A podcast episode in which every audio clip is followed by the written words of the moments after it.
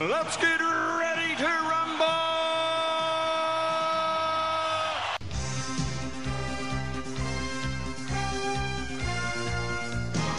Welcome to Netflix versus Cinema, the podcast that's still reveling in the fact that cinemas are back, especially in the week that it has been announced that AMC cinemas have had their share price go through the roof.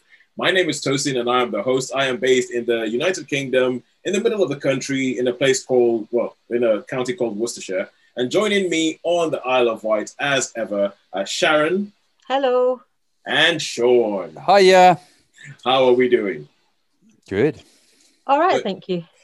So, but did you guys see the news earlier this week that AMC cinemas, their share price has gone through the roof? I heard it this morning. I heard it this morning, actually. No, I funny haven't enough. heard that. Yeah, yeah. It's so much so that AMC, they're, they're, they're offering free popcorn to anybody who's invested in them. That's right. Yeah.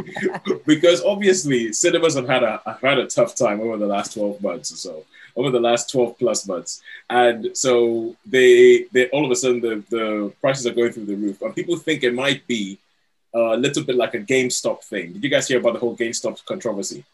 No. Where uh, it, it's a it's a complicated thing, but it's, it has to do with shorting. So you know the film The Big Short and Big how Short, yeah. yeah it was it's something to do with that and how a, a whole bunch of market traders had had bet that GameStop was going to fail. And so there was a there was an online group on Reddit who said, "Well, we don't like these market traders. We don't like the Wall Street guys, and the Wall Street oh, guys Oh, are always yeah trying to push us around."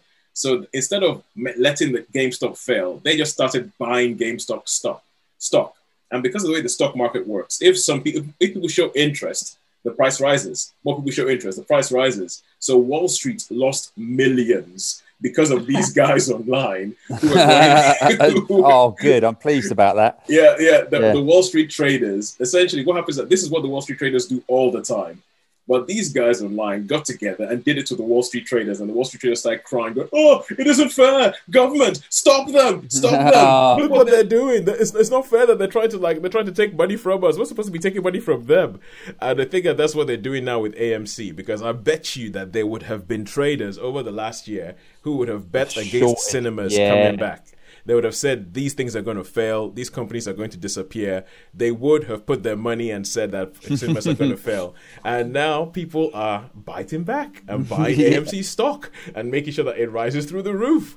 and, and I'm like, I'm all for it. You get to screw Wall Street over. You get to keep cinemas. Hap- What's not to like? Yeah. Actually, actually, it's funny you should. Yeah, because you know, I said I heard it this morning because I'm one of these people that listens to Radio Four early in the morning, and Yeah. they were actually actually saying that it might be with with all the stuff going online now and different traders. Wall Street and those sort of places might start to become a little bit not so important, you know, because. Uh, so yeah, so It, it, it will be good. It would be good, but the but we know what human nature is like. I mean, I Yeah. think if Wall Street becomes less important, then all the people online will just become the new Wall Street. And the, Yeah. the- at the moment, at the moment, because they're smaller, we're seeing them as a Robin Hood in this story. But the more powerful they become, and the more if influence that they have, the less they will be the Robin Hood. Mm. That, that's just that's that's just the case. But but anyway, let's talk about actual films. If you haven't listened to Netflix or cinema before, what we do is that we go to the cinema, which we can do again now. We go to the cinema and we see at least three things, and we stay at home and watch about three things. We rate them all out of five, and at the end of the day, we tot them up and we say, where was our money better spent this week? Was it spent better in cinema, or was it spent better on Netflix and Friends, BBC iPlayer? Amazon Prime, Disney Plus, whichever other one is going to show up out of nowhere in the next couple of days, because there's a new one every single day. Um, so that's that's what we do. So we are going to kick off. We have a couple of things. So let's just see. w- Um, let's just run through what are the films that we are bringing to the table from cinema. So from cinema, I myself, I am bringing. What did I see? I saw Raya, Raya and the Last Dragon. And uh, so Sharon, what are you bringing from cinema? I saw Cruella at the cinema. Cruella. So so far, a very Disney heavy day.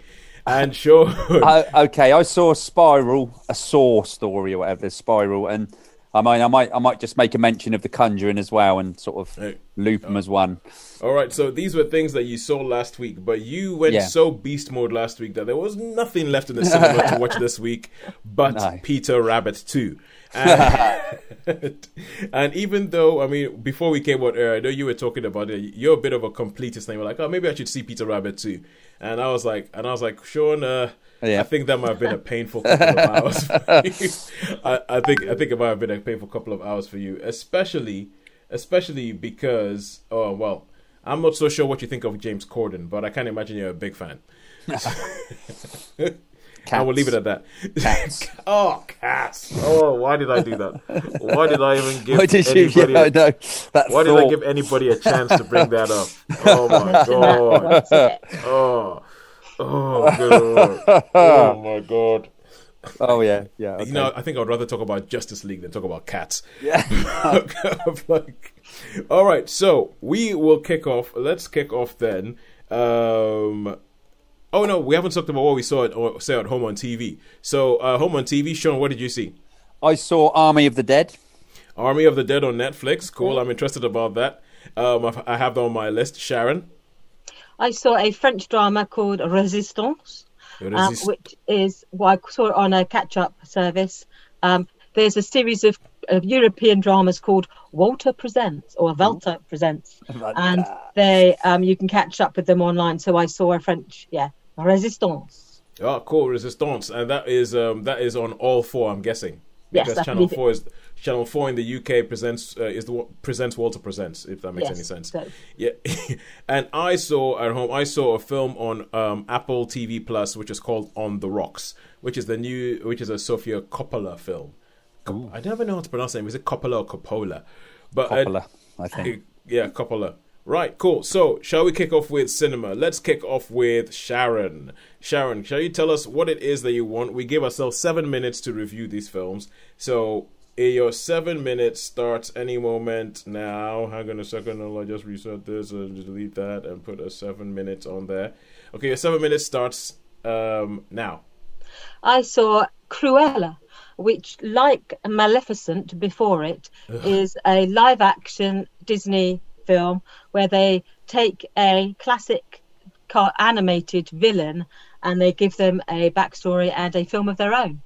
Uh, so, yeah, like Maleficent, it starts off with a young Cruella, and then we see the development of how she progresses to become the Cruella we know from 101 Dalmatians. So yes, it's um it starts off with yeah an, an origin story. So how Cruella, or as she her birth name was, I've forgotten completely. it, it, it is that relevant. It is that relevant.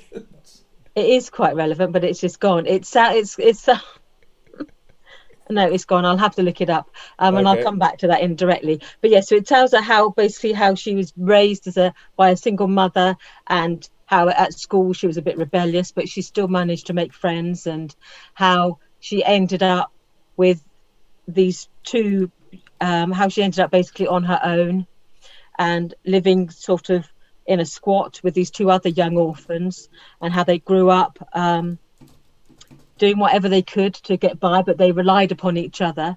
But throughout her life, her passion has been for for design, for clothes, for statement pieces, for taking the ordinary and making it into the extraordinary. And this sort of leads her basically ultimately into getting a job in a fashion house where she meets this grand villainess called the Baroness, who is played by Emma Thompson, and how she is inspired and repelled by her at the same time. But it's but it's that relationship with this designer um, that basically acts as the catalyst for her becoming um, truly, you know, Cruella, and how it's. I don't really want to give too much away because I haven't seen a trailer for it. I didn't see anything before it started. Um, so I don't know what was in the trailer. okay, all right, cool. Look, I, I think I think so far you're giving us a really good sort of like uh, synopsis of of the film and all that.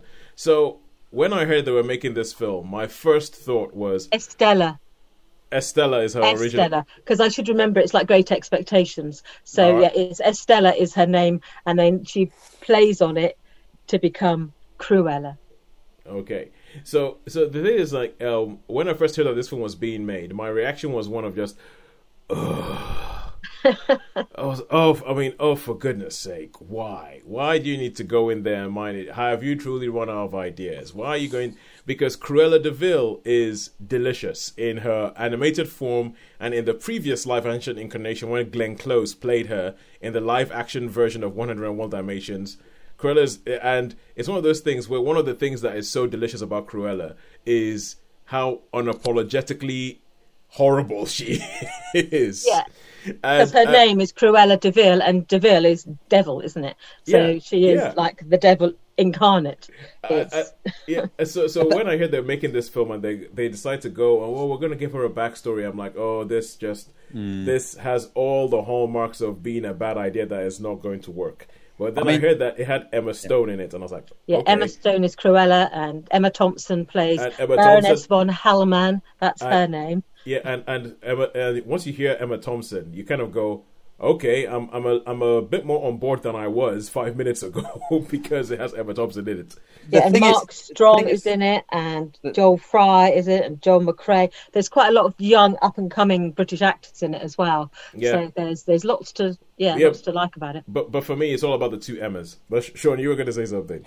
Yeah, I was just going to say, I I do hope. I mean, with with Maleficent, it really, really, really, really cheesed me off that they tried to be a bit forgiving with her. That was just totally ruined it for me, and I've got a real worry that they're going to try and make excuses for Cruella for Cruella de Vil, which I don't think they should do. Yeah, about the I don't know if that's I don't know if that's what, but if that's if they do do that if they make you sort of feel some. well, with any origin story where the, the star of the film is is you know is that the bad guy, then I think you have to make that they're trying to sort of humanize these characters that were in the original sort of Disney animated films. The bad guys were just the bad guys, and I think they're now trying to say, okay. Is there a, a cause and effect? I mean, uh, are they bad because they are just born bad, or are they bad because circumstances have made them bad? So I think they begin to. me- Some people think, no, don't do that because it you know Spoils we don't need to have a motivation for our bad guys. Some people are just not very nice. They're just born evil. And i think but with all with this disney it this is disney. So i think they want to give even the bad guys a, a reason for being bad because then they can make more money. But anyway, so what? So what did you? But what do you think of it as a film? as a film i enjoyed it i thought the part of me but excuse me i think it was playing for nearly two hours long or just over two hours excuse me No problem, no problem. You, just breathed in the wrong moment you need to go get some water. it was two hours 14 minutes long so for me it felt it felt slightly too long Okay, okay. Um. I'm gonna have to just breathe for a moment Okay. Yeah. You, you you breathe. Don't worry, everybody. We're we're keeping we're keeping an eye on her on Zoom, so we know if she's gonna fall apart, fall, i'm suddenly fall gonna over. go, "Whoa, Nine one one. I'm- Sean is not coming that back." far away. i'm lit I'm no, I'm coming. I'm coming back. Yes, I felt for me. uh, The only thing I felt was at two hours and fourteen minutes long. It felt slightly extended. I like my dramas to be under two hours, really, unless it's full on. It needs to be that long to tell the story. I think you can be guilty of padding, and I think there's some scenes in the middle where there's like a battle of wills between Cruella and the Baroness, um, which is not giving anything away because that is quite a big chunk of the film. yeah. And I think in some ways that went on for slightly too long. And so I think they could have been a bit heavier with some of the maybe the editing and made it a little bit tighter. Because for me, yeah, two hours, 14 minutes for this type of film Yeah. is stretching it a bit, especially if you want to have a younger, and it's a 12A, but if you want to have a younger audience, you don't want to be sat in the cinema for two and a half hours plus adverts with children.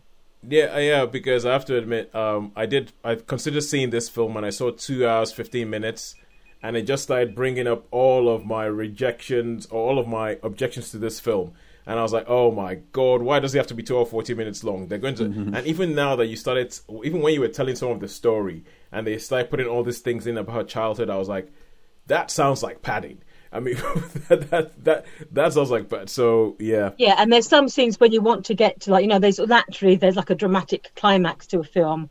You want them to get to it a bit sooner. So for me, it felt slightly long. But then for saying that, I did enjoy it.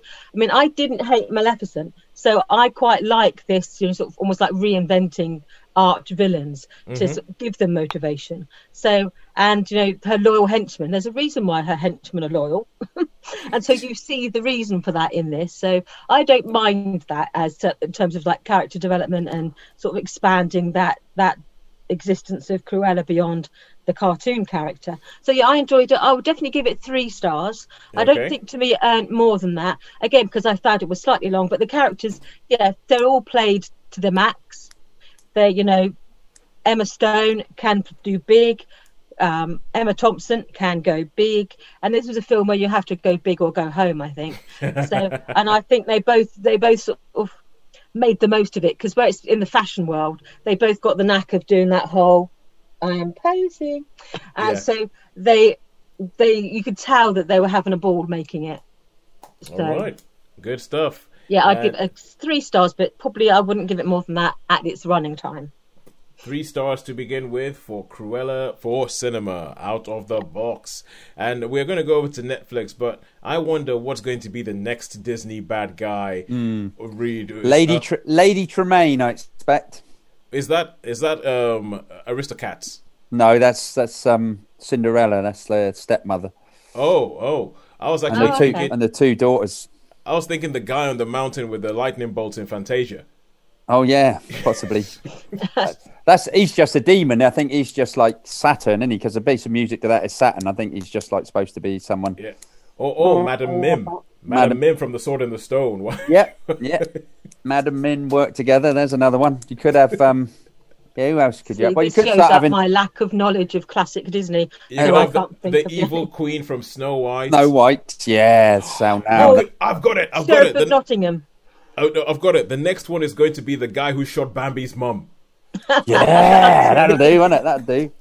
Yeah, you could have that. Oh, that would be a horrible. I would film. like to see the um the fox and the wolf from Pinocchio. See what why they was such a. But anyway, okay. Anyway, Anyway. uh, uh, enough of enough of that. I reckon. Okay, so now we're gonna go over to cinema. I mean, no, go over to Netflix. And on Netflix, we have Sean. I mean, obviously, we we mentioned we mentioned our good friend, uh, well, a good friend's last work, Zack Snyder, Zack Justice League. Snyder, yeah. And this is this is him. this is him going back to what I'm hoping is his home. This is him going. This is Zack Snyder going home to something that fits him and Yeah. something that should should be should be like you know all the things that we complain about that have to do with like you know with with Justice League and all that kind of stuff. We shouldn't have those problems here. So Sean, Army of the Dead. Army of the Dead. Zack Snyder does does is this Zack Snyder back home? Tell This us. is back- this, yeah, Zack Snyder back home, and there's not so much slow mo in this as there was in Justice League. So there's still slow mo, but you know it's it's in the right places, should we say? So okay, basically this is a story of there. There's obviously been a bit of a zombie apocalypse, and Yep. uh, it's taken place in Las Vegas, and so Las Vegas is like ringed off with all the zombies, and um, there's this this group of like mercenaries, different a lot of people that end up going to do a heist to, into this this vault to get the money. Like this um, chap turns up and he goes, "Oh, you've got 96 hours because they're going to nuke, basically nuke." Um, Use Nuke Las Vegas to get rid of all the Nuke zombies. Las Vegas, yeah, to get rid of all the zombies. So, and so it starts off with it's Dave Bautista. He's like the lead with his gang mercenaries, and he goes around, gets some some people together that have been fighting zombies for a while, gets a little like group of mercenaries, a bit like the Magnificent Seven or whatever you say, and they um they've all got their different traits, and they go in. They they obviously go into Las Vegas, and, and Las Vegas, the landscape of Las Vegas, you've got all the big hotels, which are and you've got two groups of zombies. You've got like the shamblers and the hibernators, and then you've got like a little group that are a little bit more. Um, they're fa- they're the faster ones. Well, from from the tr- from the trailer, from the trailer, it seemed like in this film we have kung fu zombies. yeah, yeah, yeah. That's it. Fast. So you you've got the slowies. You've got the slowies, and then there's a group of fasties, which like, and as they go along, they're like. Oh, you know, we, we, we have to leave a sacrifice, and there's this. Oh, one of the guys. Oh, I, I won't give a spoiler, but anyway. So, so this they- they'd be left alone with this clever, should we say, clever group of zombies, if providing they they get stray too far away from the away Okay. from the the past sort of things So where they want so to be. so so far we have a zombie film combined with a heist film.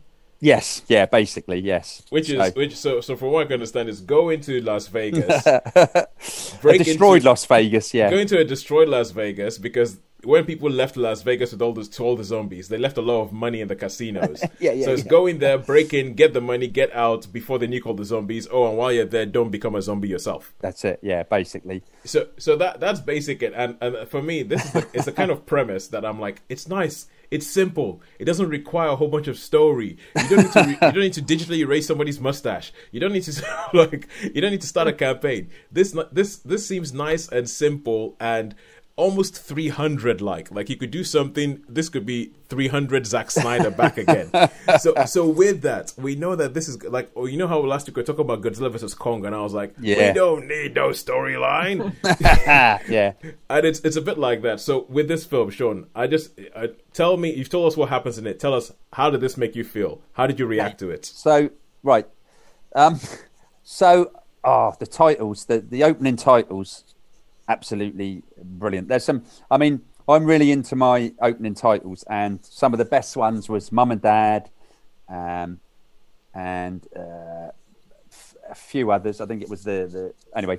So, so but to start off with the trailers because it's all like basically what's happening, but it's all like you know, like in um, Zombieland, Double Tap. Yeah, yeah, you know, yeah. it gives you gives you all the Yeah. stories of like what's going on, and Yeah. I mean, there's all the zombie tropes there, but it's like I don't know that that bit really, uh, really, really. I was like, yeah, yeah, I'm up for this. And there's like a real slow motion when they got like carpet bombing all the zombie, and there's all flying around and like people getting bitten and shot. So the first and that the credits got to go on for a good seven, ten minutes, and Oh wow. it's just you know there's obviously the slow mo bits in there because he loves the slow mo bits. um, um, so yeah, that's really good. And there's some terrific, terrific action scenes in it. One of the because should we say in this group there's someone who's not quite what he seems to be, and so, Ah.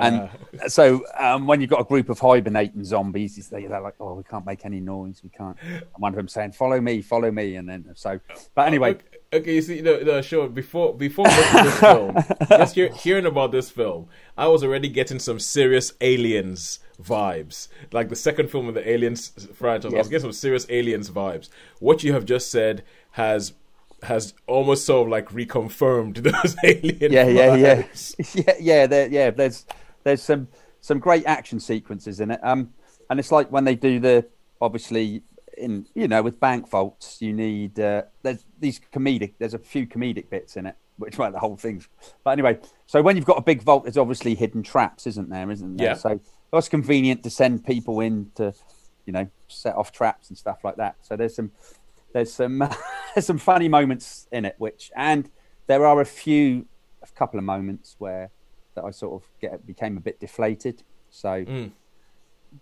to me, this movie was was brilliant in parts, and then not quite so good in parts, and then something like then I had my Huffy moments. I call them my Huffy moments. Where it's like, oh come on, no, that's a bit. But there's got to be a few of those in this. I mean, it's a zombie film for goodness sake. So yeah, the smart zombies.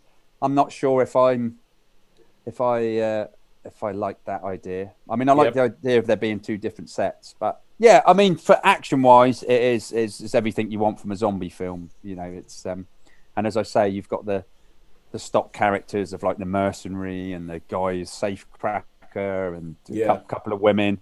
And the one bit that did really, really, really annoying is um, Dave Bautista's daughter sort of ends up coming along and Yeah, I, I, Um, was, I spotted that like- in the trailer. Yeah, and it's like and there were some moments where uh, the two of them talking you know and they're trying to get to terms with it because he's obviously dave bautista's obviously killed the mum so it's like it's like there's like a, a strange. yeah yeah strange there's a moment and they're just talking about thing. it going and it's like, oh come on why are we going into this just go shoot a few more zombies please?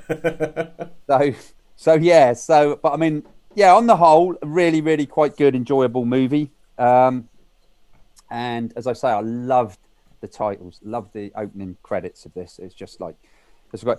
Opening credits i love. Oh yeah it was um hardcore henry was the other real Oh yeah, uh, hardcore Henry. Yeah, with all the like Yeah. slow mo of the you know um so yeah and mum and dad was good with the credits. But anyway yeah so on the whole i'm probably gonna give this one a three rather than a four. So Mm-hmm. I'll i'm going to give it a three but i did enjoy it. I did enjoy it. Some bits unnecessary bit like probably a bit like Cruella. Just you know, was like, let's get on with it.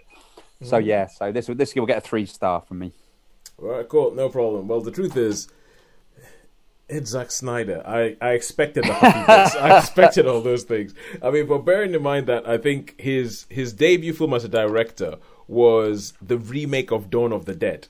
which I love. Yeah, which I know. That's, Yeah, you- that's you- one you- of the few remakes that I actually really, really enjoy. Yeah, which, I- which you know, so I feel like uh, I do feel like this is a bit of him like going back home. It's kind of don't give me a pre-existing universe. Don't give me anything. Let me do what it is I want. Yeah. Uh, but I, I still think that the, the height of his of marrying his style with some sort of substance is still three hundred. Three hundred, yeah. I still Yeah, think was- three three hundred is in for the kind of film that it is is pretty much a perfect film.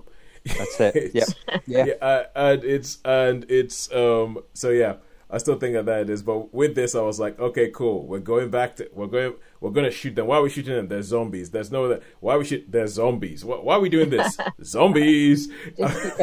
he did have fast zombies in Dawn of the Dead, didn't he? Yeah, they were. They were the fast ones. Yeah. Yeah. I, th- I think there was probably a few, um, a few, what should we say, uh, homages, you know, to, to Dawn Yeah. of the Dead. But then, Yeah. then you're going to get that in any zombie film, aren't you? yeah, Really? you're, 'Cause you're gonna get that. zombies are zombies. Yeah. Yeah. But the fast zombies were a bit, bit ballet. Oh yeah, and watch out for the zombie tiger. That Oh yes, yes, I've seen that. Oh, so is is that- that, a nod to The Walking Dead? Because they have their tiger, yeah, didn't m- they? possibly, possibly, but yeah, the walking, ti- yeah, the zombie tiger, When amongst other, that- among, among, among other zombie curiosities. yeah, but, but the thing is, it's well, typical nowadays trailer making. There's tigers in the trailer. The tiger is in, front and center in the trailer, so that's no surprise. I know the tiger's in the film. Anyway, so and it's on the trailer they show you on Netflix when you go on. Any all right, cool. Now we're going to go back to cinema. So we had three three round one three three. Now we're going to go into cinema, and this is a film that very easily could be on the Netflix side of the equation because this is a film called Raya and the Last Dragon. Um, it's a Disney animated movie, and it's a film that was they had a lot of push towards it. They had a lot of push towards this film before the pandemic hit, and it was going to be a big deal because the, you know the same way they were talking about Mulan as in being a film that's actually going to represent China, and this is a film that was going to have the way they put it was Disney's first ever Southeast Asian story. But because you know they always have to sort of categorize everything and break everything down. So this is the first film that uh, stars a dog with spots on it called Bob as the lead character, and they they have, they have to do all this sort of stuff. So they were going to do. They were, this was going to be a big deal, and they were in the middle of production when um when the the pandemic hit. So they couldn't actually go into the studio to finish up the film. So every, pretty much everybody took their work home with them, and they finished this film in isolation with people all over the world in different homes putting this film together and doing the voice work and doing all that. So just from and it came out on Disney Plus a, a while back, but it was one of those premiere access things where you had to pay fifteen quid to watch it on top of the money you're already paying for Disney Plus. And as you know, I wasn't going to do that, so I'm actually quite happy that this film got to have a release in cinemas.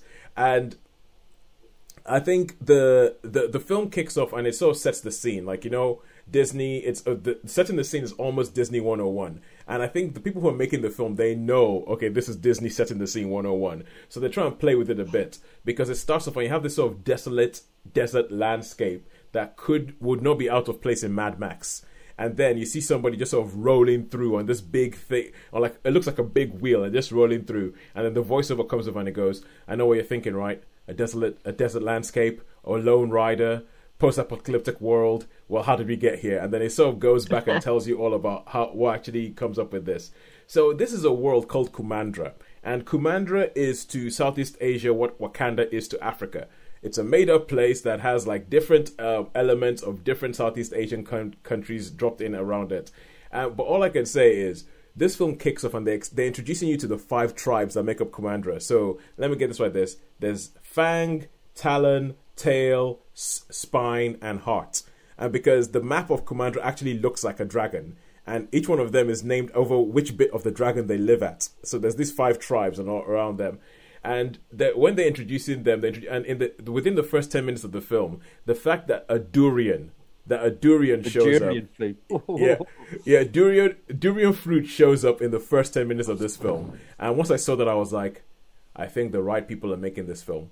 Toast, toast. Yeah. Just on one of my tangents. I know durian is is like you get in Southeast Asia. Can you get durian in Africa as well? Never seen it. Never seen it. No. Never, I, I never saw. Well, you might get it in some bits of Africa, but not in Nigeria, not in West Africa. It's not a big thing. I think we would run away from anything that smelled that bad.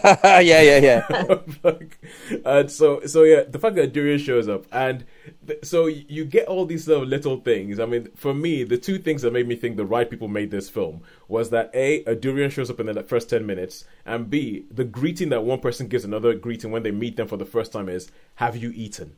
Which, if you have been anywhere in Southeast Asia, like I know in Singapore, in Malaysia, that is the thing. You see somebody and you ask them, "Have you eaten?" Not "Hello," it's "Have you eaten?" and, and I was like, "Okay, cool. I think I'm going to like this." So with this film, it is an adventure film. It's one of these things where you know you have to go. The whole idea is that you have a you have a land, and something terrible happened to the land uh, sometime in the past, and now we need to go forward and we need to get all these things together. When we get all these things together, the land can be healed. It's that kind of story. It's a story you've heard before and all sorts of stuff.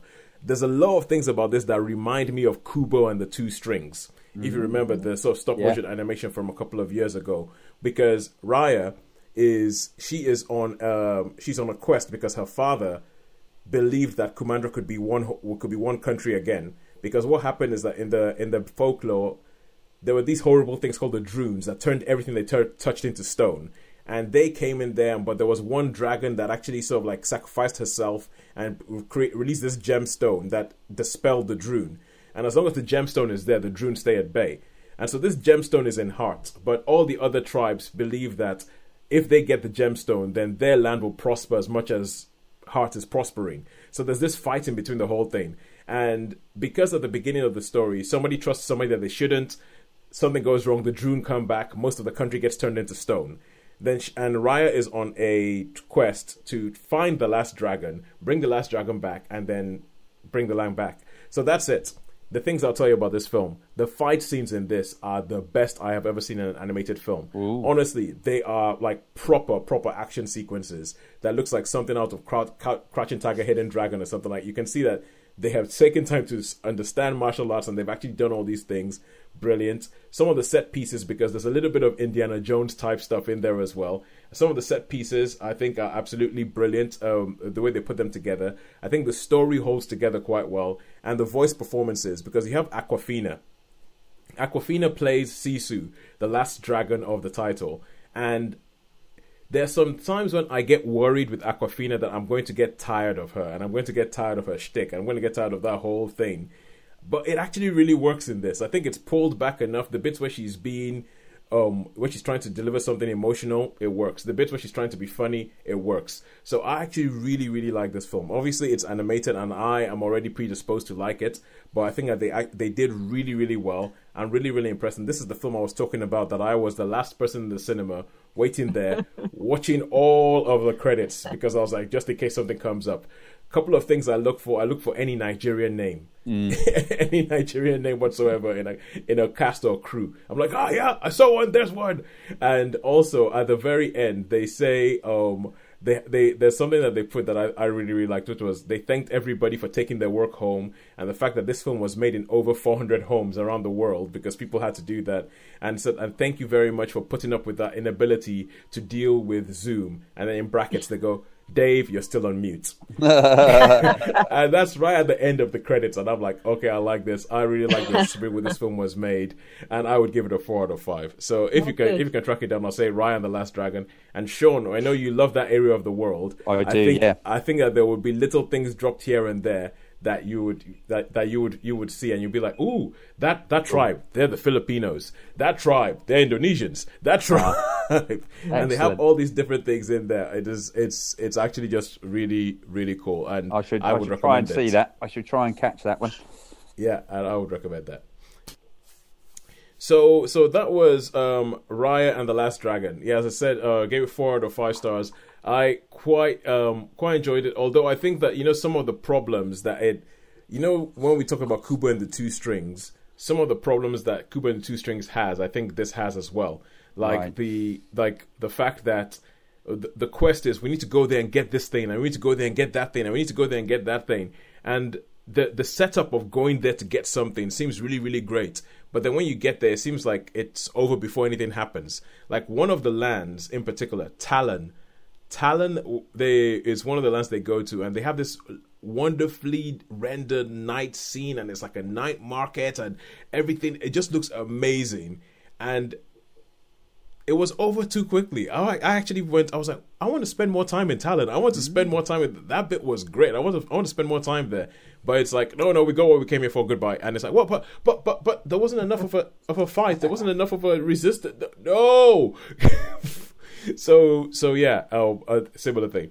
But anyway, now we go from cinema and we go back to Netflix and Friends, and we Sharon, we have you here with a film called Resistance or a TV Yes. series called Resistance. So Yes. please tell us all about Resistance. This is a French drama, and it's from actually from 2014, so it's been out there a while. But this um, collection of sort of European television under the the Walter Presents banner, um, they sort of basically drag out all these sort of different dramas from across Europe that have been widely appreciated but haven't really necessarily been accessible to British audience before now.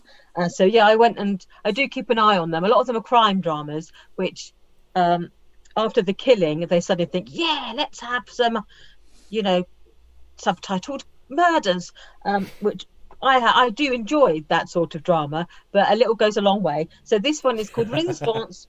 And it's about, as you would guess, the the French resistance, but told from the point of view of of the French. And so it's basically it starts off with a at the beginning of the war when the Battle of France has ended. So effectively, it's the beginning of 1940, after the French have surrendered, and the Vichy government has created a occupied zone, and there is the so-called unoccupied zone or the free zone in the south of France. And at the beginning of the, the war, um, to most of the French, there was the, the German inv- occupying army were portrayed to be as, you know, friendly invaders. They were like, you know, the they don't they tried to sort of have publicity shots with like the really handsome, tall, blonde, good-looking German soldiers like strolling around, being friendly to the, the, the French girls, being like the model occupying force, rather than uh, an occupation of hostile people. Yeah. And for that reason, in the Vichy controlled the the collaborative the collaborating part of the French people, and the French police were left in uniform, and the secret police worked alongside the Gestapo were, were mainly Frenchmen. So the police were set up as run by the French to police the French. It was supposed to be, I think. So in the midst of this, you get this fictitious character called Lily, and she is a character that basically you see the war through her eyes and she encounters through the years of the war real people of the french resistance so people who are documented as this is their experience and so she is sort of like weaves her way through meeting uh, a resistance cell that are based out of one of the museums where they published a newspaper at the beginning of the war through to them trafficking the escaped airmen down through France into Free France, and then when the occupation expanded, dealing with the resistance cells that occupied the south of France and um, how the story of the resistance changed as the war progressed. So you see a fictitious character, but interacting with people that we know existed in the French resistance and how the nature of the French resistance changed over the years of the war. How it started off basically about free pre- free press. They they produced newspapers and they distributed it, and then like, helping people escape, and then actually later on an armed resistance and sabotaging things. So yeah, it's quite it's over six parts. So you do get to see how this one young woman who's like a teenager at the beginning of the story, um, and how she has basically reaches her maturity through through the war years, and how it affects her personally, and how it affects her friends, and how she personifies this sort of spirit of the resistance through this one young woman. All right, cool. And so, um, we know you love your history. Yeah. We know we know you love um oh we we know you love your history. We know you love the sort of story. So what how did this get you? What did you think about it? I enjoyed it in some ways. In some ways, I thought it was quite typically French because there's a, which sounds stupid. It's a French drama, um, but its attitude to the resistance I thought was quite um, of its type because at the end of the war, when Charles de Gaulle um, was returned. After the, the liberation at the very end of the war and then the beginning of peace. And when they said, you know, what are you going to do about the Frenchmen who were the policemen and what are you going to do about the French secret police who ran the police and what about these other people who collaborated? And he said, everyone was resistance. We are going to mm. treat all Frenchmen as if they were part of the resistance. We are going to basically we're not going to we're going to ignore that that collaborative, collaborative part of our yeah. history and we Yeah. are going to embrace the fact that you know we all resisted in our own way and we know that wasn't true because i think frenchmen turned in more frenchmen than any other country Yeah, in the yeah, world yeah, yeah. that was occupied at the time so they did take that approach to it that you know people who collaborated were like well they were just doing what they could to survive and then there was you know but we really were all front you know frenchmen resist french women resist so I think it played into that idea of them, them themselves that they were a, a nation of people who fought the occupation rather than what we know to the fact that, that there was there's a documented evidence that there was a quite a widespread collaboration in some quarters. Mm, very much so. And so yeah, and it did shy away from a lot of the how the Jews were turned in and rounded up by French policemen. They were rounded up and shipped off. They did sort of gloss over some of those more ugly aspects of the occupation. But I thought, as a story of a one young woman and her sort of journey through the war, I thought it did neatly link up the different ways that the, the resistance did change throughout the war. And obviously, no one person would have been in all these five different areas of like resistance. No one would have been doing the newspapers, escorting airmen, and then bombing things later on. There was no one person did all that because basically they didn't survive long enough to do all those things. so I found it, yeah, I found it good. I found it quite sort of interesting to see it from a different cultural viewpoint because like what I've read about it has been written by people who are either American or British looking Yeah. at the and obviously with a slightly more jaundiced eye. But as entertainment, I thought, yeah, there was sort of drama in it. There was tension, there was romance, there was friendship, there was tragedy, there was pathos. So it, it sort of touched all those sort of key points that you would want from an emotional story about occupation. But for me, it sort of it did feel slightly lacking. I felt it lacked a little bit of humour because you can look at some of these things, and to me, it reminded me a little bit of the Secret Army and Hello Hello and it because it tried to be serious and take its subject serious it then strayed into slightly into sort of parody because it was so you know you know girls in ankle socks with overcoats and all the all the gestapo were wearing black overcoats with black somber hats on and they all sort of leaned up against and looked at people. So it fell into stereotypes in a few places but oh, i would it was entertaining and i'd give it three stars All right, cool, good stuff.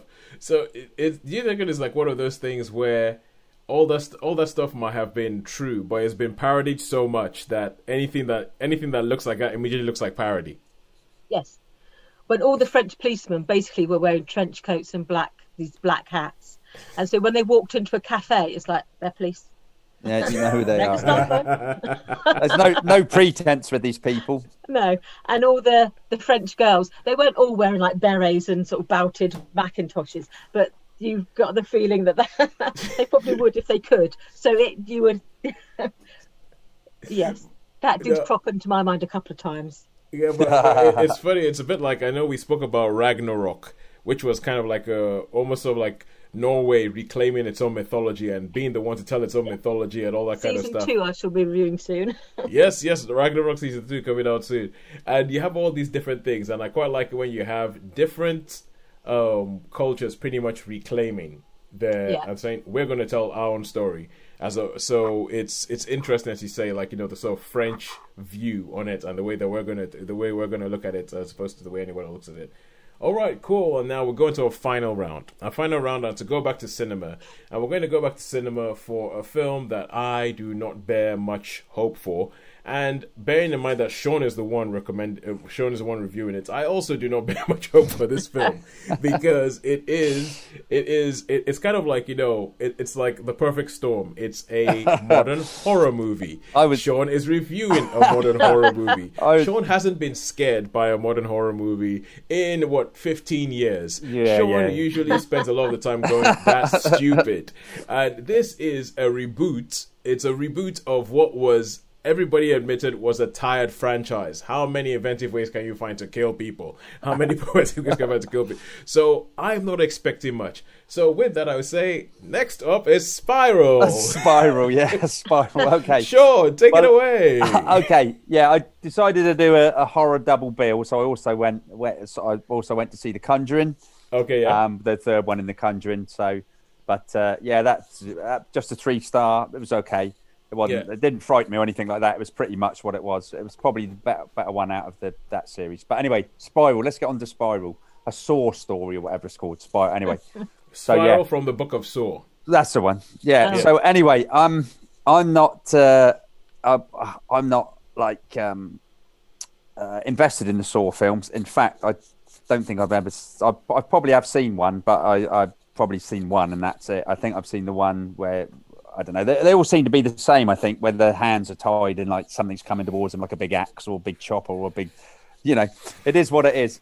Um, okay, so I didn't go in too much expecting too much of this one. Um, and it starts off, there's like some killings going on, and they obviously say, oh, these are copycat Jigsaw. Oh, I thought Jigsaw was dead. Jigsaw obviously being the, the Saw one. Oh, I thought Jigsaw was dead. So is this a copycat killer? What's going on in that? I don't Um, even watch the Saw movies, and even I know they've played that tune before. right.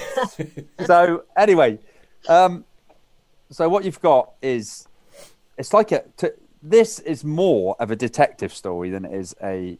a I mean, there's there's horror in it. And there's there's ridiculous amounts of blood and and gore and stuff. You know, like because I think it is an 18. I'm not sure what the certificate is, but I'm pretty sure it must be with that. But anyway, cut long story. It's, it's like an investigative thing. It's like a a, a police story, really Yeah. rather than because they're investigating these murders and things. But you've got Chris Rock. Chris Rock is a detective now.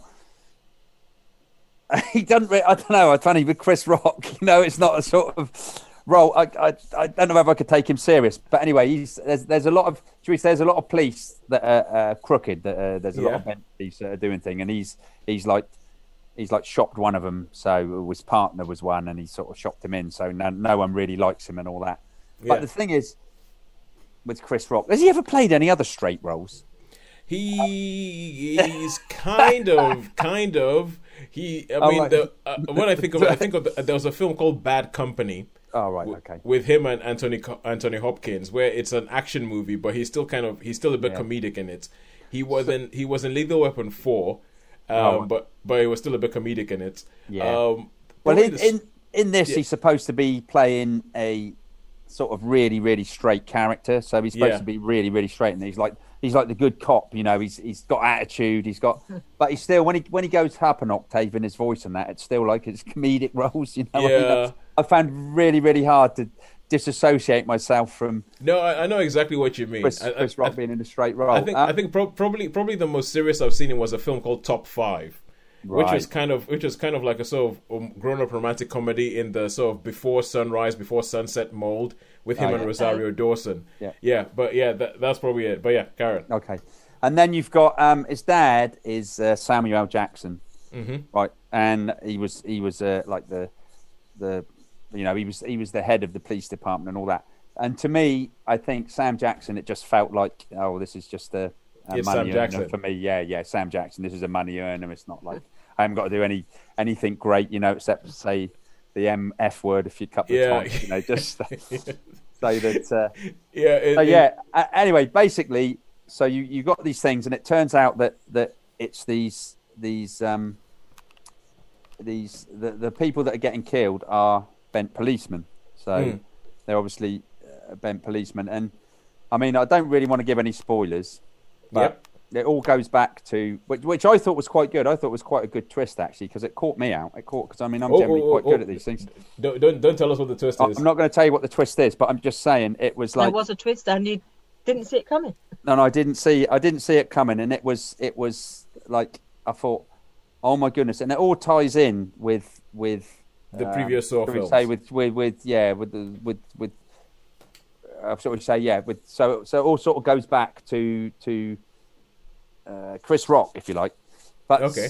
So but anyway, the torture scenes, you know, there's they're pretty much. I mean, like I don't know if they could do it. There's one where there's like he's got loads of stuff and his blood's draining out of him and all stuff like that, and he's tied up. And, um, but for a detective film, if it was a detective film, and Chris Rock, I could, I'd been able to dissociate myself from Chris Rock playing a straight detective. This might have been a, a, an okay film. This might have been a, a pretty good film, and it wasn't as bad as I was expecting it to be. I was expecting it to be really, really awful, and it wasn't as bad. As I say, I really didn't see the twist coming, and I really quite liked the twist. I thought, do you know what? That's really, really good at the end. I thought that is a, that is a good, good, uh, good twist. And as I say, I did not see it coming anywhere. Oh, all right, Um, good. And but and yet, and yet now, when I think back to it, if I was to watch it again, you've got all the clues. You know, you've got all the all the all the clues leading up to. Oh right, okay, yeah. Now we can see where this is coming from. You know, Yeah, so yeah. and Oh, of course, yeah. Go on. Then. All right, cool. So yeah, so how many stars would you give it? Well, this one I'm going to give a three star. You So see now- three star. I, I would call that uh, for Spiral. I would call that an absolute triumph Mm. Triumph. because I was expecting Sean to have like Yeah. the knives A lot sharpened. issues. Yeah. and come in. I was expecting to hear the words. thought "What? Why would you do that?" multiple times, and all, so I would call the. I would say well done because Chris Rock came up with the idea for this film. Uh, Ah. And uh, it- without Chris Rock, they wouldn't have. Uh, I think they pretty much left Saw to be dead. Right. Yeah, uh, but I uh, but I think I know what you mean because I've seen the trailer for this, and there's there's one shot where they have Chris Rock and he goes, "Did you notice anything unusual?" and and that one shot, I'm just kind of like, I don't think this is gonna work. I'm just kind of like. I mean, I, Yeah. it's, Yeah, it's I was- horribly, it's horribly prejudiced, but I'm just gonna go. I don't think it's gonna work. I don't think Chris Rock is gonna be able to do this. I mean, as I say, this wasn't really a horror film to me. This was more of a detective drama, you know, with with, with lots of blood. And I think, I think, well, let's just say, yeah. I mean, I wasn't like, like ready to go. I wasn't, and and it entertained me, and that was much better. Maybe it's these films. Sometimes you go in with really really low expectations, don't you? Yeah, and sometimes they're ma- so so maybe that was part to do with it because I did have really low expectations. And then again, there are films that you have low expectations for, and they are low expectations. but they this go one, they go this- even lower. yeah, they go even lower. Like uh, yeah, They limbo. They limbo right underneath your expectations.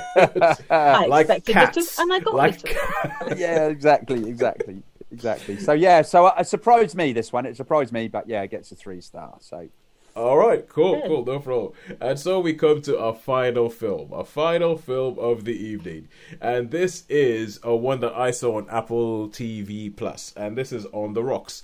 Sofia Coppola, she of um, I think it's it. One of the things I love about Sofia Coppola is that she has become she is a recognized, respected filmmaker in her own right. No longer do people see her as, oh, her daddy made a great film once. It's it's kind of like the, they actually they look at her, and so she's famous for Lost in Translation. It's probably her most famous hmm. thing, Lost in Translation with Bill Murray and Scarlett Johansson. And this is her reuniting with Bill Murray. And it's a film that kicks off, and it's a black screen while they're still doing the credits and you just hear somebody come on come on and say you hear Bill Murray's voice speaking to somebody and um, it becomes apparent speaking to his daughter. And he says it's like okay and now we know what's going to happen. We know what are you? It's uh, she's like I'm yours. It's like yeah that's right. You're mine. You're mine until you get married and even then you're still mine. And then it cuts to the future where this daughter has grown up and the daughter is played by Rashida Jones.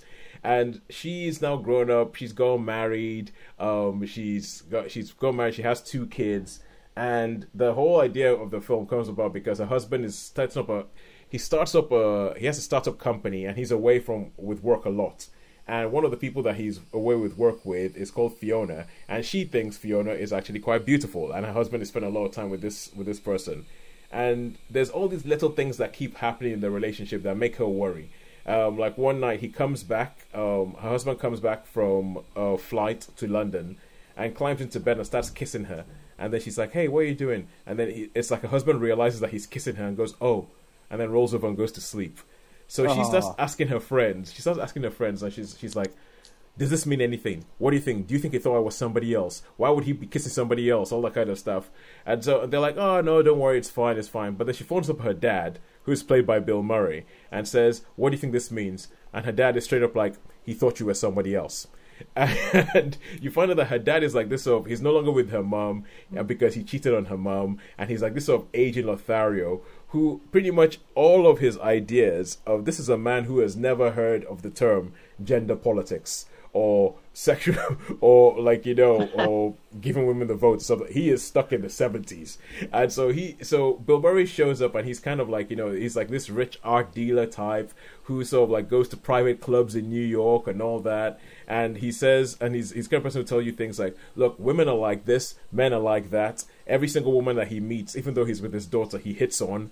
That is just know, imagine the kind of lothario that bill murray can play very very well. And even though this guy should be a bit of a dirtbag, Bill Murray can make him charming. that's the that's the kind of that's the kind of character that he is, and he convinces her that what they need to do is that he's like, look, there is no way your husband is not cheating on you. He's a man, therefore he's cheating on you. Yeah. Let's let's um let's tail him. So it becomes a bit of sort of like some sort of weird detective stakeout film where they follow him around in different places, uh, like at night, and you the way as it's going up, you start realizing that this might not really be about tailing the husband, but maybe it's just about a dad who really wants to, who has who misses spending his time with his daughter and possibly possibly regrets what he did earlier in his life that meant he didn't spend enough time around with his daughter. Uh, so it, it but the, the tailing of the husband goes crazy. There's a bit where she leaves her she leaves her children with her mother, and they both hop on a plane to go to a resort in Mexico because they're tailing, and it just gets silly and it gets more absurd and it gets more absurd, and you can probably hear a baby in the background. Uh, I'll, I'll go deal with her in a second, and it, it just it gets it gets more absurd and it gets more absurd, and it's kind of one of these of quietly funny films that isn't it isn't really sort of like massively funny haha you know? You don't find yourself laughing out loud but there's tiny little vignettes and tiny little things like a bit where he's driving a car in eh, he's driving a car like a madman in New York and he gets pulled over by policemen and the way he gets out of being given a speeding ticket by these policemen you just kind of like essentially Rashida Jones is in the scene and she's rolling her eyes and she is the audience in that scene because we are all rolling our eyes at oh my god only bill murray could get away with that. Mm-hmm. That kind of stuff. So all in all i thought it was quite a good film. I thought it was quite a good film. It's going to be very slow for some. Some people are going to wonder okay when does this thing happen? When does the plot actually kick off? What is going on? But it's one of those sort of slice of life kind and it's what sophie, sophie coppola does anyway which is that she does slice of life sort of a bit meditative, a bit let's make let's you think about your life, and it's the kind of film that you finish and you go, you know what? Maybe I should call my parents. I haven't spoken to my dad for a while, or something like that. It's a maybe they do want to spend some time with me. I don't really know. So it's um, all in all, I'll give it a three out of five. I thought it was well done, well acted. Bill Murray is excellent. Rashida Jones is really really good. And you talk about comedians you talk about comedians playing a straight character like you know um uh Chris Rock. Hang on a second. I'm feeling I'm feeling really bad as a dad right now because I'm like I should go Yeah. do something. I should go pick her up, but I know she's with her mum. I know she's with her mum. so I'm gonna. Okay, He I'm gonna knows finish it's it. the last review of the show. She knows it's the last review of the show, and she's like, "It's daddy daughter bath She's time." saying, that's it. Yeah, come on, Dad. Where are you? Where are you? Where are you, Dad? Stop talking about films yeah. and come pick me up. Stop talking about a fictional dad and be a real dad.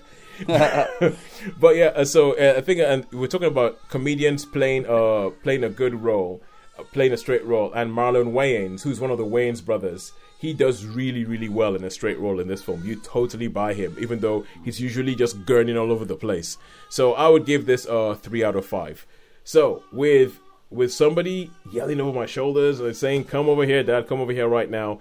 We have a final thoughts. We have totted up the numbers and we have rated everything out of five. Sean, who do you think won this week? Netflix or cinema?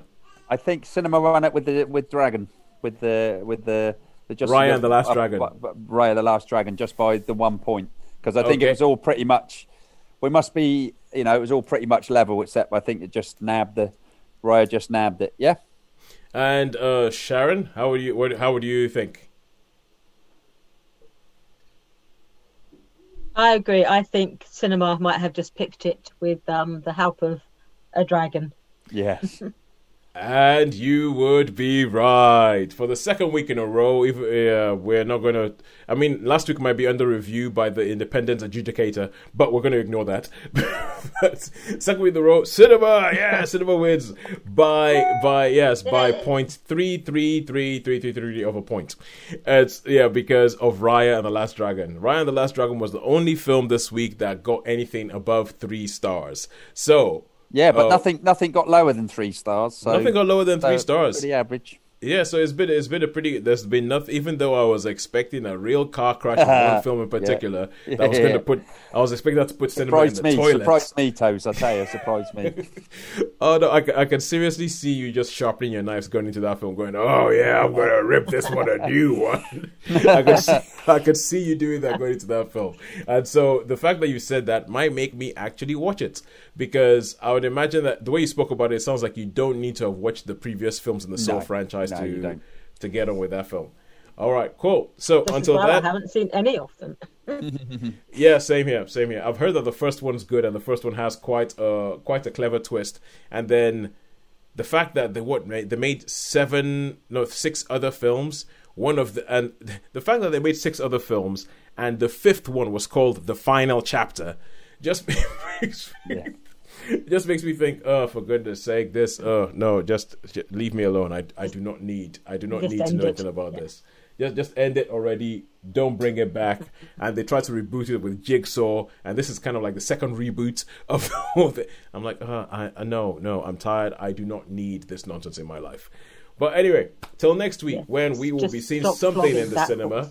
Horse. Yeah. Something in the cinema. I think Sean might actually have something new to see that isn't Peter Rabbit 2. Yes, yes, that's it. Yeah, there's a couple of things. I was just looking actually see what is out, and there's a that's a Quiet Place too. Oh yeah, So that's- Quiet Place that's- too. Yeah, that's that's out. out. That's out, and um, anything else? Uh, I might might go and see Raya and the Last Dragon because you've intrigued me with with that. And There then there's a one other, but I can't think what there's it a was film now. called Land. I thought it was Yeah, I've seen I've seen a thought- poster, Yes, that and that's. No Man's Land, but it just says Land. Yeah, uh, yeah. I was, I, I saw a poster for that. Don't have a clue what it's about. So no, I haven't. That, so maybe, maybe if I if I find that in the cinema, I might actually try and just go watch that without knowing Yeah. anything whatsoever, So- and see what happens. And I wouldn't, cool. I wouldn't, I wouldn't mind seeing Tom and Jerry, but the timing's not going to be right. I don't think.